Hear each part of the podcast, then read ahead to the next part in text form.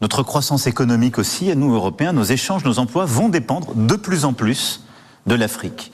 Ça n'est ni une bonne ni une mauvaise nouvelle, c'est un fait.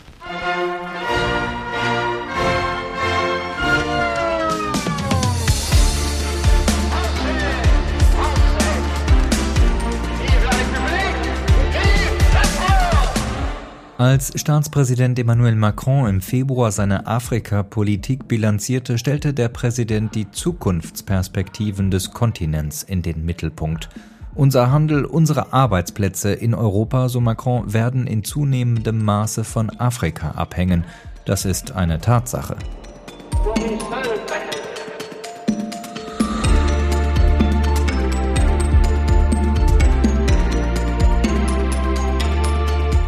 Wir schauen in Folge 41 von Frankophil auf die Realität der französischen Afrikapolitik am Beispiel des Senegals. Am Mikrofon ist Andreas Noll.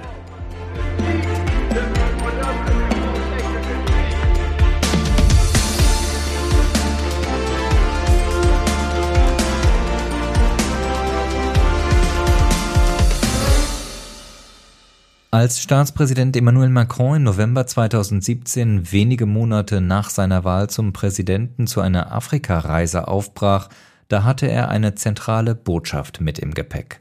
Macron wollte einen Schlussstrich unter die postkoloniale Afrikapolitik Frankreichs ziehen, also die Politik aus der Zeit, als französische Regierungen die Geschicke im frankophonen Afrika lenkten.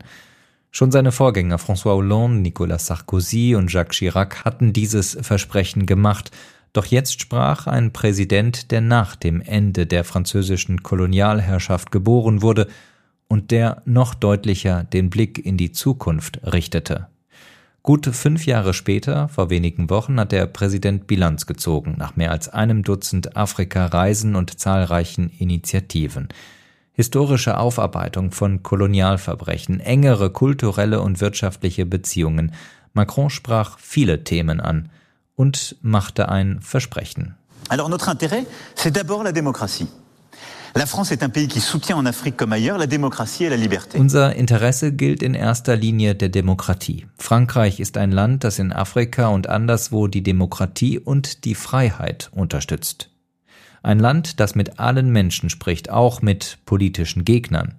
Ein Land, das solide Institutionen den Männern der Vorsehung vorzieht. Ein Land, das der Ansicht ist, dass Militärputsche niemals demokratische Wechsel sein werden. Un pays qui considère que les putsch militaires ne seront jamais des alternances démocratiques. In Folge 41 von Frankophil wollen wir am Beispiel des Senegal schauen, wie sich die französische Afrikapolitik gewandelt hat. Der Senegal gilt als Schaufenster der französischen Afrikapolitik.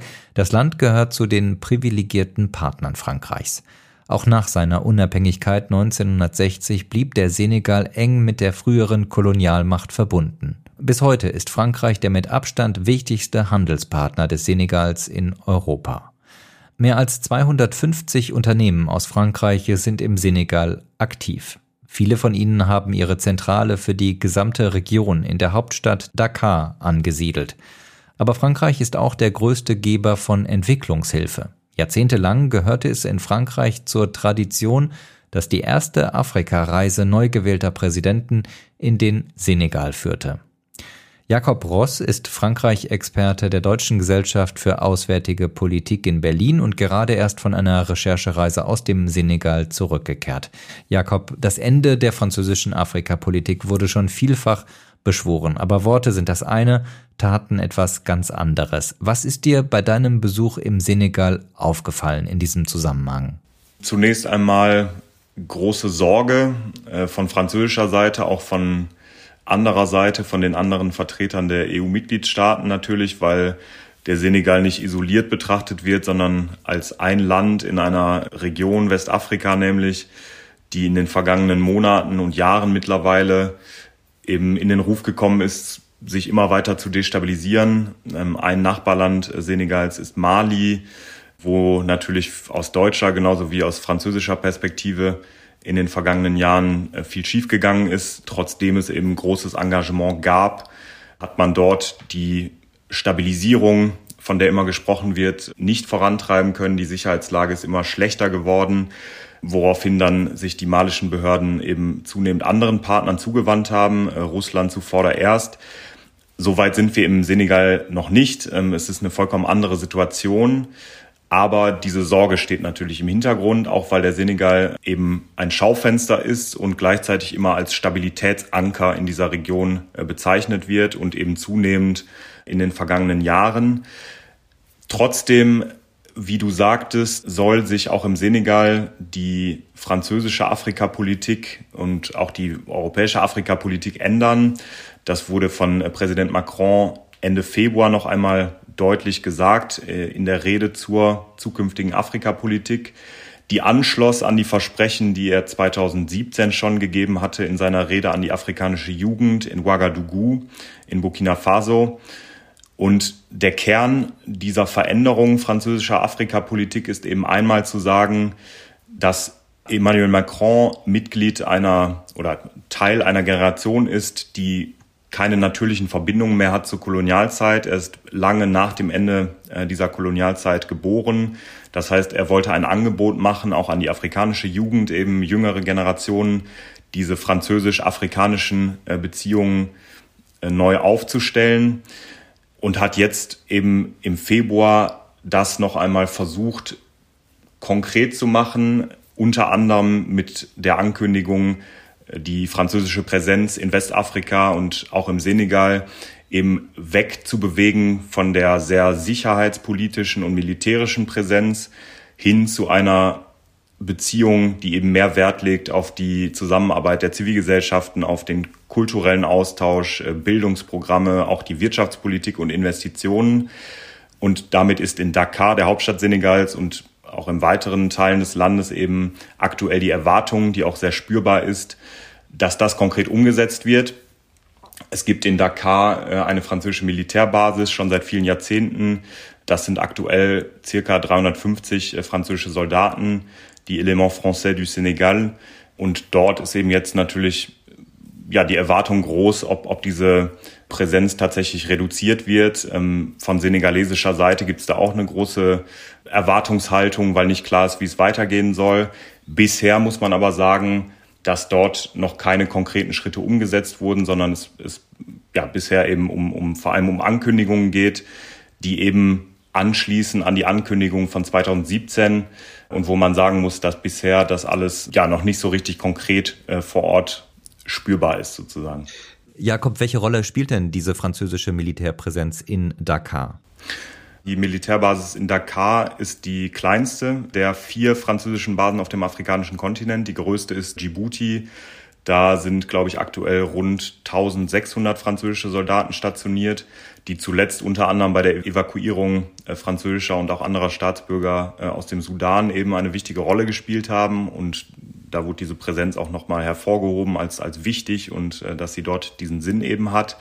Dann gibt es eine weitere Militärbasis in der Elfenbeinküste und eine dritte in Gabon und in Dakar ist es eben die vierte. Eine relativ kleine, wo auch keine Kampftruppen stationiert sind, sondern das sind ausschließlich Soldaten, die in der Ausbildung äh, sozusagen der senegalesischen Streitkräfte, auch von Gendarmerieeinheiten, also zur inneren Sicherheit und Stabilität nach innen dort vor Ort sind die natürlich auch eine Rolle gespielt haben in der Vergangenheit für französische Militäreinsätze, weil der Hafen von Dakar strategisch sehr wichtig ist, unter anderem um in Mali Güter nach Mali zu verschicken und während des französischen Militäreinsatzes Barkhane dieser Hafen natürlich ein Drehkreuz war, um auch Militärgüter nach Mali zu bekommen. Die Erwartungshaltung von der senegalesischen Seite durch die senegalesischen Stellen ist eigentlich überhaupt nicht oder es gibt nicht diesen Wunsch, die französische Präsenz zu reduzieren. Im Gegenteil, was ich in der Botschaft jedenfalls in der französischen gehört habe und auch was man in der senegalesischen Presse lesen kann, sind diese französischen Soldaten vor Ort sehr diskret. Ähm, es gibt kaum Widerstand oder es gibt kaum äh, Kritik an dieser Präsenz. Der Senegal schätzt diese Präsenz, jedenfalls die aktuelle Regierung. In der Opposition sieht es dann vielleicht schon ein bisschen anders aus. Eben unter anderem, weil diese französischen Soldaten senegalesische Kräfte äh, ausbilden und fortbilden, weil der Senegal natürlich mit seiner Grenze zu Mali ein Interesse daran hat, diese Instabilität aus dem eigenen Land herauszuhalten, also Spezialisten braucht für den Grenzschutz, um zu verhindern, auch dass zum Beispiel dschihadistische Gruppen äh, einsickern können. Das heißt, diesen Wunsch einer Reduzierung der französischen Soldaten äh, von senegalesischer Seite, den gibt es so nicht. Ähm, jetzt haben wir auf der einen Seite über das Militär gesprochen. Gibt es noch eine andere sicherheitspolitische Kooperation zwischen äh, Frankreich und dem Senegal? Genau, es gibt zusätzlich zu der Militärbasis in vielen, vor allem westafrikanischen Ländern, sozusagen Ausbildungsakademien, École Nationale à Vocation Régionale heißen die. Die werden finanziert durch das französische Außenministerium, arbeiten aber zusammen mit französischen Soldaten, äh, Polizisten, teilweise auch äh, Feuerwehrmännern. Im Senegal gibt es meines Wissens nach vier solcher Schulen. In Dakar seit relativ kurzer Zeit eine für die Cybersicherheit, wo senegalesische Beamte ausgebildet werden, um den Senegal zu schützen vor Cyberangriffen. Diese Schule könnte zukünftig auch verstärkt genutzt werden, um gegen Desinformation zu kämpfen, was natürlich wesentlich sensibler ist als nur ähm, die Cybersicherheit, also sozusagen zu verhindern, jetzt aus französischer Sicht, dass ähnlich wie in Mali oder in Burkina Faso sich antifranzösische Diskurse noch stärker festsetzen können und vor allem die Diskurse, die eben äh, von Drittstaaten, vor allem Russland, gefördert werden, finanziert werden. Das heißt, diese Schulen gibt es weiterhin. Diese Schulen sollen auch nicht reduziert werden. In Dakar gibt es meines Wissens nach aktuell 30 sogenannte Corparons, also französische Beamte. Äh, wie gesagt, das können Militärs sein, äh, Polizisten, Gendarmen, äh, Feuerwehrmänner, auch teilweise technische Spezialisten, die eben sowohl in der senegalesischen Verwaltung aktiv sind, dort beratende Tätigkeiten haben, als auch in diesen ÖNWR-Akademien senegalesische Kräfte ausbilden. Jetzt sagst du, es gibt im Senegal bislang keine Proteste gegen die französische Präsenz, so wie in anderen Staaten. Gibt es denn auf der anderen Seite in der Zivilgesellschaft, ähm, in der Öffentlichkeit, wenn du so aus dem Alltag berichten kannst, Stolz darauf, dass man diese engen Bande mit Frankreich hat? Ja, ich glaube, es gibt durchaus äh, Proteste, die sind aber anders als die in Mali oder Burkina Faso.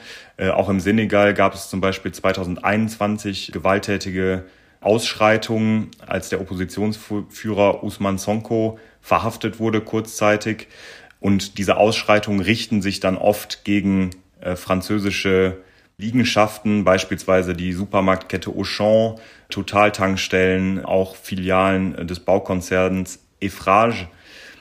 Diese Proteste richten sich aber gegen diese französischen Symbole oder Symbole der französischen Präsenz nicht so sehr, weil man Frankreich angreifen will, sondern weil man der aktuellen senegalesischen Regierung unter äh, Präsident Macky Sall eben vorwirft, sozusagen von Frankreich sich kontrollieren zu lassen, den französischen Einfluss nicht entschieden genug zurückzuweisen. Das heißt, diese Proteste richten sich meist gegen die senegalesische Regierung, nicht direkt gegen Frankreich. Am Rande dieser äh, Proteste und Ausschreitungen gibt es dann aber immer wieder Plünderungen und Angriffe auf äh, beispielsweise diese Supermarktketten, die aber auch damit verbunden sind oder die oft andere Gründe auch haben. Auchan hat zum Beispiel äh, in den vergangenen Jahren eine sehr offensichtlich sehr aggressive Strategie im Senegal und insbesondere in Dakar gefahren, ist dort in die Wohnviertel hinein, hat sogenannte Corner Shops, also kleine Läden, die von Senegalesen äh, betrieben werden, verdrängt mit einer sehr aggressiven Preispolitik. Und das spielt dann hinein in diese Proteste. Das heißt, man kann das Ganze nicht so sehr äh, vergleichen mit Mali oder Burkina Faso, wo es wirklich auch unterstützt von Drittstaaten wie Russland vor allem es sich ganz bewusst gegen die französische Präsenz äh, in dem Land richtet, sondern es ist vielmehr eine Mischung aus Perspektivlosigkeit, dem Verlust von Arbeitsplätzen, die sich dann eben gegen diese französischen äh, Läden oder, oder Tankstellen richtet. Es gibt durchaus, das glaube ich schon, einen gewissen Stolz auf die gute Beziehung zu Frankreich immer noch. Frankreich ist auch für die, für die senegalesische Wirtschaft eminent wichtig. Die größten Direktinvestitionen aus dem Ausland kommen nach wie vor aus Frankreich. Die senegalesische Diaspora, die in Frankreich lebt, sorgt für viele Devisen, die nach Senegal zurückgeschickt werden. Und auch die Beziehung zwischen dem aktuellen Präsidenten Sall und Präsident Macron in Frankreich war in den vergangenen Jahren recht eng. Äh, Macky Sall hat versucht, auch außenpolitisch sich eben als, als stabiler Partner sozusagen äh, Frankreich und anderen europäischen Partnern zu verkaufen, hat in vielen Regionalkonflikten versucht zu vermitteln, etwa in Mali, aber auch in, in Gambia, dem kleinen Nachbarland Senegals und hat auch während seiner Präsidentschaft der Afrikanischen Union im, im vergangenen Jahr eben sehr viel Wert auf diese guten Beziehungen zu Frankreich und den europäischen Partnerstaaten gelegt. Aber im nächsten Jahr wird gewählt im Senegal und auch Macky Sall muss zur Kenntnis nehmen, dass eben insbesondere in der jüngeren Bevölkerung Senegals es dieses antifranzösische Ressentiment zunehmend gibt und versucht eben jetzt, sich punktuell abzugrenzen, Distanz herzustellen zu Frankreich und eben auch nach innen zu vermitteln, dass er eine eigene souveräne Politik macht, die eben nicht von Frankreich abhängt. Wobei Macky Sall, wenn du über die Wahlen im kommenden Jahr sprichst, sich ja nicht nochmal zur Wahl stellen kann, laut Verfassung. Das ist richtig. Allerdings rechnen viele Seiten, muss man sagen, sowohl vor Ort als auch in Paris im Außenministerium, wenn man dort mit den Experten spricht, damit, dass Macky Sall sich trotz dieser Zweifel der Verfassungsmäßigkeit zu einer dritten Wahl stellen wird. Er argumentiert oder hat in der Vergangenheit teilweise argumentiert, dass es seit einer Verfassungsänderung sozusagen eine neue Zählung gibt, dass er also äh, mit der Verfassungsänderung erneut ein zweites Mandat jetzt antreten könnte aus seiner Zählweise. Daran gibt es große Kritik. Auch Frankreich drängt darauf, dass Macky Sall dieses dritte Mandat nicht antritt, versucht aber gleichzeitig eben auch äh, auf dieser neuen Linie Macrons äh, sich so weit wie möglich im Hintergrund zu halten, den Eindruck zu vermeiden, dass sich dort in senegalesische Innenpolitik eingemischt wird weil die Franzosen natürlich nochmal nach Mali, Burkina Faso und auch den Protesten in, in vielen anderen Staaten der Region große Sorge davor haben, eben als, als manipulativ in dieser senegalesischen Debatte wahrgenommen zu werden. Welche Interessen hätte denn Frankreich aus deiner Sicht für die kommenden Jahre im Senegal, wenn wir jetzt mal auf die Wahlen schauen? Wäre das tatsächlich ja im Interesse Frankreichs, dass äh, Macky Sall nochmal eine Amtszeit dranhängt. Du hast gerade schon gesagt, sie versuchen intern so ein bisschen Einfluss zu nehmen, dass er diese dritte Amtszeit eben nicht anstrebt. Aber was wäre aus französischer Perspektive denn wünschenswert, wenn wir mal auf die Stabilität im Land schauen?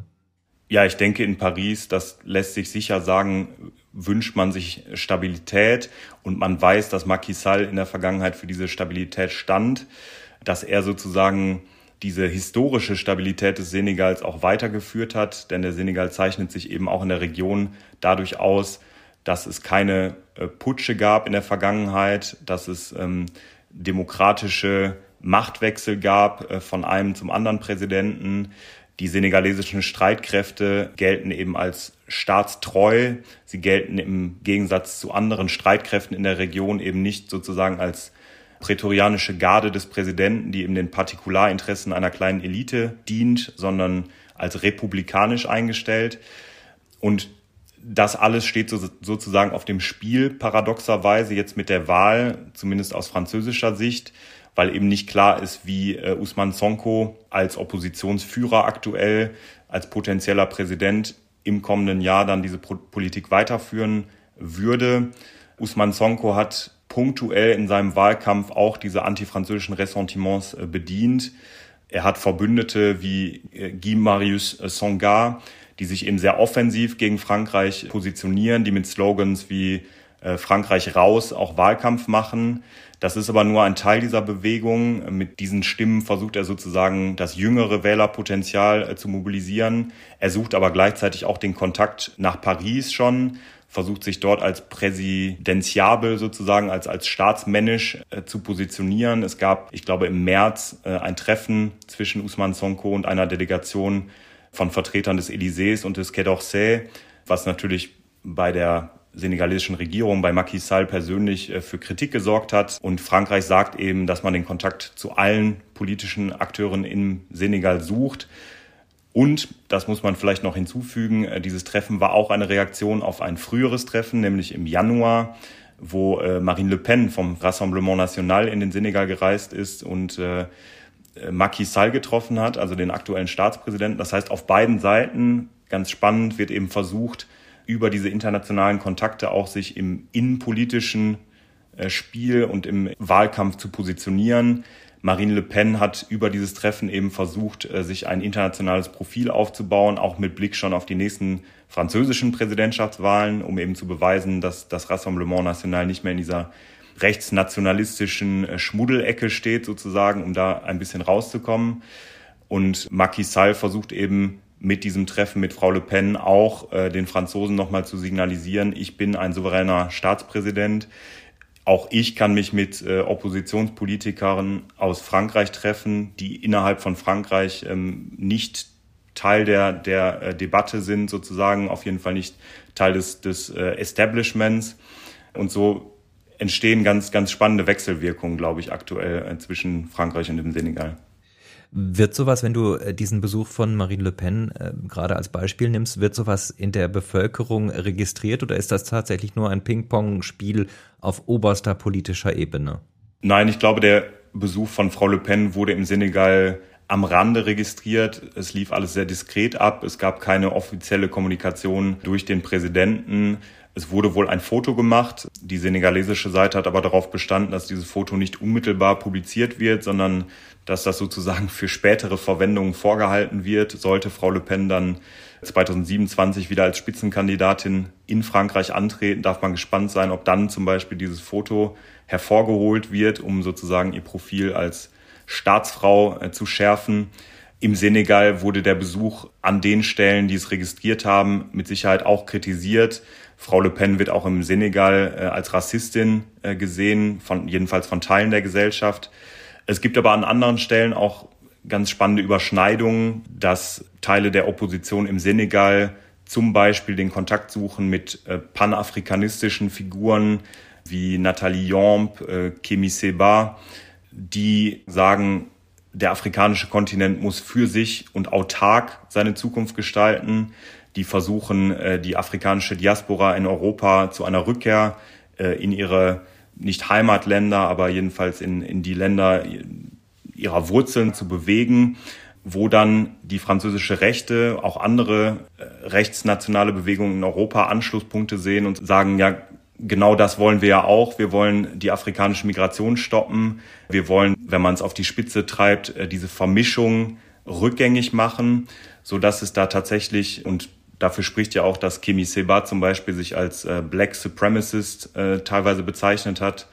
Also gibt es dort tatsächlich auch ideologische Verbindungen, die dann diese panafrikanistischen Figuren mit der extremen Rechten in Europa verbinden. Teile der panafrikanistischen Bewegung greifen auch Ideen zum Beispiel äh, des russischen Ideologen Alexander Dugin auf. Ja, auch da ergeben sich eben ganz neue Allianzen sozusagen, die nicht immer ideologisch begründet und, und stabil sind, aber die eben punktuell sein können, um auch im innenpolitischen Kontext dann Signale zu setzen. Du hast jetzt Russland ein paar Mal erwähnt, schon gesagt, dass der russische Einfluss im Senegal, wenn man überhaupt davon sprechen kann, äh, nicht so zu bewerten ist wie zum Beispiel in Mali. Die russischen Interessen sind da doch deutlich anders gelagert. Andererseits äh, hast du auch berichtet über das Thema Cyberdesinformation, was ja sehr stark wieder mit Russland konnotiert ist. Ja, wie äh, stark ist diese Gefahr, wenn ich das mal so sage, die Gefahr Russland für den Senegal? Ich glaube, die ist tatsächlich relativ gering.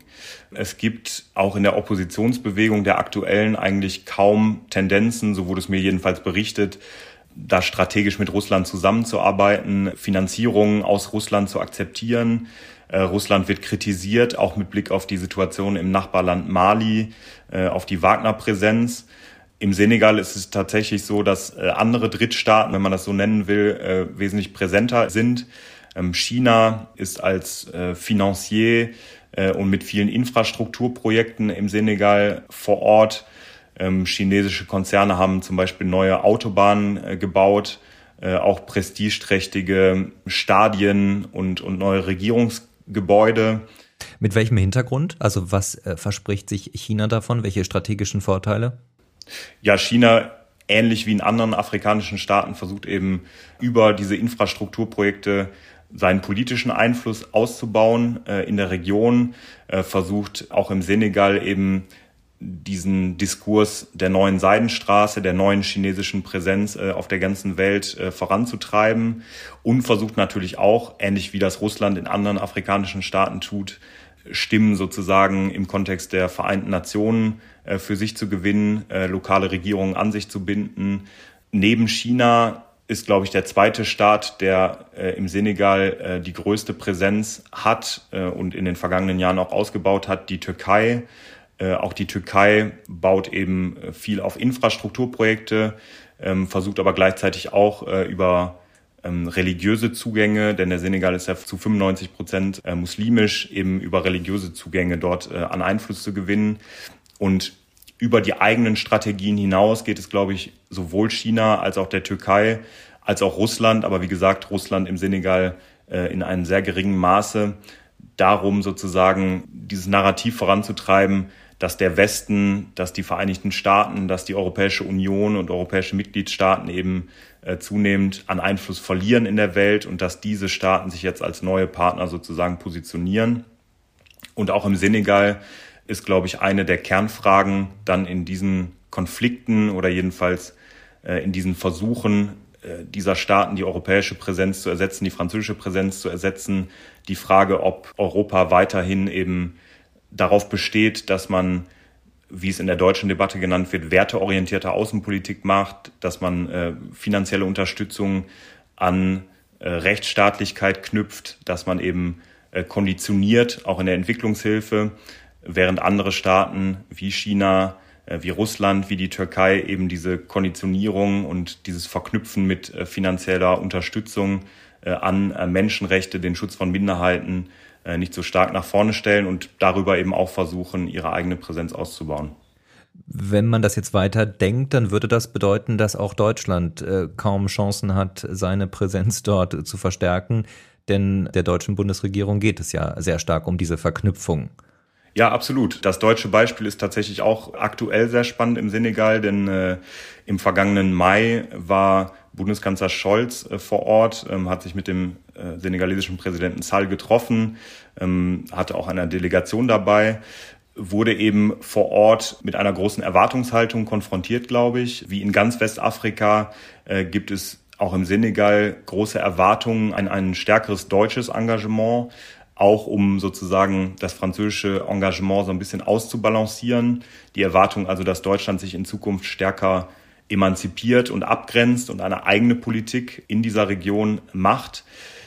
Im Senegal lässt sich das deutsche Engagement ganz schön sezieren sozusagen entlang eines Gas- und Ölförderungsprojektes. 2014 wurden vor der senegalesischen Küste an der Grenze zu Mauretanien große Gasfelder entdeckt, die jetzt äh, ausgebeutet werden sollen, wo es Verhandlungen gibt, äh, um die äh, Firmen, die dort äh, das Gas fördern sollen, die die Infrastruktur bauen sollen, die dieses Gas auch, auch für die senegalesische Bevölkerung ähm, auf dem Festland nutzbar machen sollen. Bundeskanzler Scholz hat dann im vergangenen Mai eben angekündigt, ähm, dass Deutschland sich in dieser Partnerschaft mit Senegal dort engagieren möchte, senegalesisches Gas nutzen möchte, um die eigenen Partnerschaften zu diversifizieren, nach dem äh, Ausstieg auch aus, dem, aus den russischen ähm, oder den Gasimporten aus Russland. Das war die Ankündigung aus dem Mai, die im Senegal, glaube ich, aus, auf viel Zustimmung gestoßen ist. Ähm, es gab dort den großen Wunsch, eben mehr mit Deutschland zu machen, deutsches Kapital anzulocken, auch deutsches Know-how bei der Förderung dieses Gases.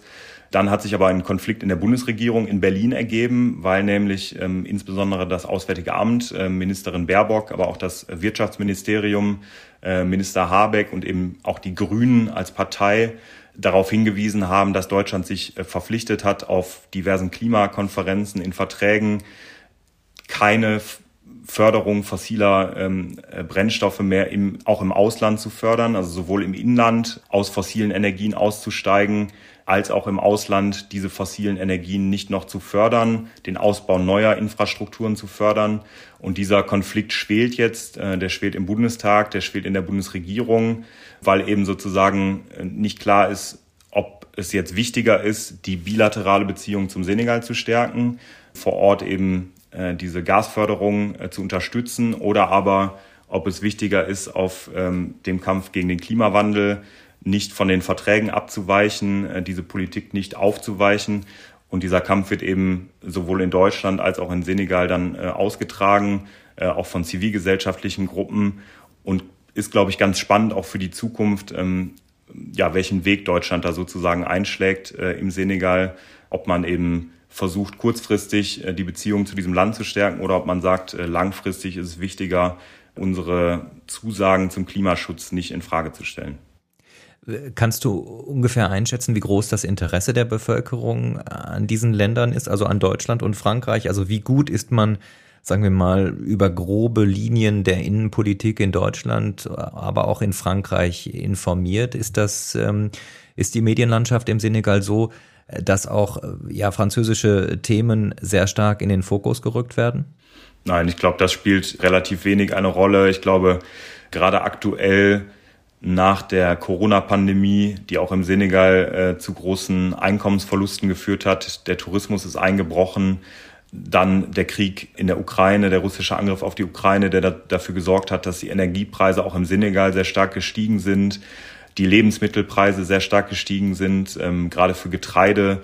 Deswegen war Macky Sall im vergangenen Jahr in Moskau, hat dort mit Putin gesprochen, hat äh, Wladimir Putin eben darauf hingewiesen, was die Reduzierung der Getreideexporte aus der Ukraine für Konsequenzen haben kann und schon hat äh, auf dem afrikanischen Kontinent. Deswegen glaube ich, dass diese Themen wesentlich wichtiger sind und den Alltag der Menschen im Senegal in Dakar äh, so sehr bestimmen, dass wenig Zeit bleibt, sich, sich mit innenpolitischen Debatten in Europa, in Frankreich, äh, auch in Deutschland auseinanderzusetzen. Wie würdest du die wirtschaftliche Lage im Senegal einschätzen, jetzt äh, verglichen mit der Region, mit, mit Westafrika? Wie stabil und äh, wie, wie wohlhabend ist das Land äh, verglichen mit den Nachbarn? Ja, ich glaube, im Senegal gibt es definitiv äh, ein Boom. Es hat in den vergangenen Jahren äh, konstant ein hohes Wirtschaftswachstum gegeben von, ich glaube, sechs, äh, sieben Prozent. Der Senegal profitiert absolut auch von der Schwäche, muss man sagen, äh, der Nachbarstaaten, der Instabilität dieser Nachbarstaaten, weil eben äh, viele auch internationale Organisationen, auch Unternehmen eben Dakar wählen sozusagen als Standort, um in der Region aktiv zu sein. Gerade die frankophonen äh, Staaten und frankophonen Unternehmen äh, tun das. Ähm, die Anglophonen vielleicht stärker in Nigeria, was der absolute Riese ist in Westafrika in dieser Region. Davon hat das Land ähm, und speziell eben auch Dakar profitiert. Das, das sieht man an allen Ecken und Enden, wenn man sich in Dakar bewegt. Es gibt einen unglaublichen Bauboom. Überall sprießen äh, riesige Gebäude äh, aus dem Boden. Unklar ist aber, ob diese wirtschaftliche Entwicklung und dieser Boom eben der breiten Bevölkerung zugutekommt oder einer relativ kleinen Elite auch im Senegal. Es gibt große Konflikte beispielsweise um die Mietkosten, die in Dakar vollkommen explodiert sind, ähnlich wie in europäischen Städten tatsächlich, ähm, wo es ähm, mit einem durchschnittlichen senegalesischen Einkommen immer schwerer wird, in Dakar in Innenstadtlage sich eine Wohnung äh, leisten zu können diese Frage, wie es um die Verteilung dieses neuen Reichtums äh, steht, die verknüpft sich eben auch ganz stark jetzt äh, mit diesen Projekten zur Ausbeutung der Gas- und Ölvorkommen. Äh, auch seltene Erden soll es geben an der senegalesischen Atlantikküste. Aber natürlich wird auch in der senegalesischen Bevölkerung die Frage gestellt, ob ähm, die Ausbeutung dieser Ressourcen tatsächlich einer breiten Bevölkerung zugutekommen wird oder ob es sich da um, um eine kleine Schicht der senegalesischen politischen und wirtschaftlichen Elite handelt. Jetzt haben wir Gegenwart in den Fokus genommen, ein bisschen auf die Zukunft geschaut. Ich würde zum Ende ganz gern nochmal in die Vergangenheit blicken.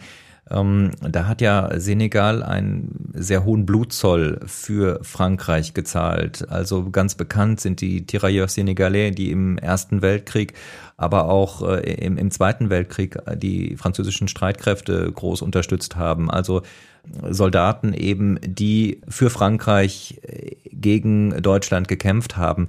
Welche Rolle spielen diese historischen Fragen, die, die Fragen der Anerkennung, der Akzeptanz und auch des Umgangs mit, Französ mit äh, senegalesischen Einwanderern in Frankreich aktuell? Eine sehr große Rolle dieser Film äh, Tirailleur, der in den französischen Kinos, äh, ich glaube zum Ende vergangenen Jahres oder Beginn diesen Jahres angelaufen ist mit Omar Sy und auch von Omar Sy, hat auch in, im Senegal ähm, viel Aufmerksamkeit bekommen, ist dort auch überall geschaut worden und diese Frage insbesondere der Tirailleur äh, steht, glaube ich, so ein bisschen beispielhaft für die französisch-senegalesischen Beziehungen, eben vielleicht nicht auf der ganz hohen politischen Ebene, aber so für das Gefühl äh, für diese Beziehung in einer, einer breiten Bevölkerungsschicht. Gerade vor kurzem hat die französische Regierung es mehreren Tirailleurs, die noch leben, ermöglicht, komplett in den Senegal zurückzukehren. Bisher äh, mussten diese ehemaligen äh, französischen Soldaten eben mindestens sechs Monate in Frankreich leben, um Anspruch zu haben auf ihre französische Rente. Das wurde jetzt geändert, sehr spät. Ich habe ein Porträt gelesen eines Tirailleurs, der glaube ich 95 Jahre alt ist ähm, und jetzt eben für seinen absoluten Lebensabend äh, vollkommen in den Senegal zurückkehren kann, der dafür dankbar ist, aber auch sagt, dass diese Anerkennung sehr spät kommt, wahrscheinlich zu spät, eben weil er sagt, dass er, wie er es ausgedrückt hat in diesem Interview, glaube ich, seine Jugend für Frankreich geopfert hat, ähm, in französischen Kriegen gekämpft hat. Übrigens haben die Tirailleurs ja nicht nur in den europäischen äh, Kontinentalkriegen äh, gekämpft gegen Deutschland äh, im Ersten und Zweiten Weltkrieg, sondern paradoxerweise dann eben auch oft noch in den Kriegen der Kolonialisierung und dann der Dekolonialisierung. Dieser äh, porträtierte Mann unter anderem hat mehrere Jahre in französisch Indochina gekämpft, dann im Algerienkrieg gekämpft. Das heißt, äh, er hat als Tirailleur Senegalais sozusagen die ganzen äh, französischen Dekolonialisierungskriege auch noch mitgemacht. Und ich glaube, diese Beispiele sind natürlich extrem äh, symbolträchtig und werden deshalb in der, in der senegalesischen Bevölkerung ganz, ganz eng mit dem Frankreich-Bild verknüpft und spielen eine große Rolle für die bilateralen Beziehungen zwischen Frankreich und dem Senegal. Folge 41 von Frankophil über Frankreichs Afrika-Politik am Beispiel des Senegals. Zu Gast heute Jakob Ross von der Deutschen Gesellschaft für Auswärtige Politik in Berlin. Wissenschaftliche Begleitung Landry Charrier. Gefördert und unterstützt wurde diese Folge vom Gustav Stresemann Institut in Bonn und dem Deutsch-Französischen Bürgerfonds. Am Mikrofon war Andreas Noll.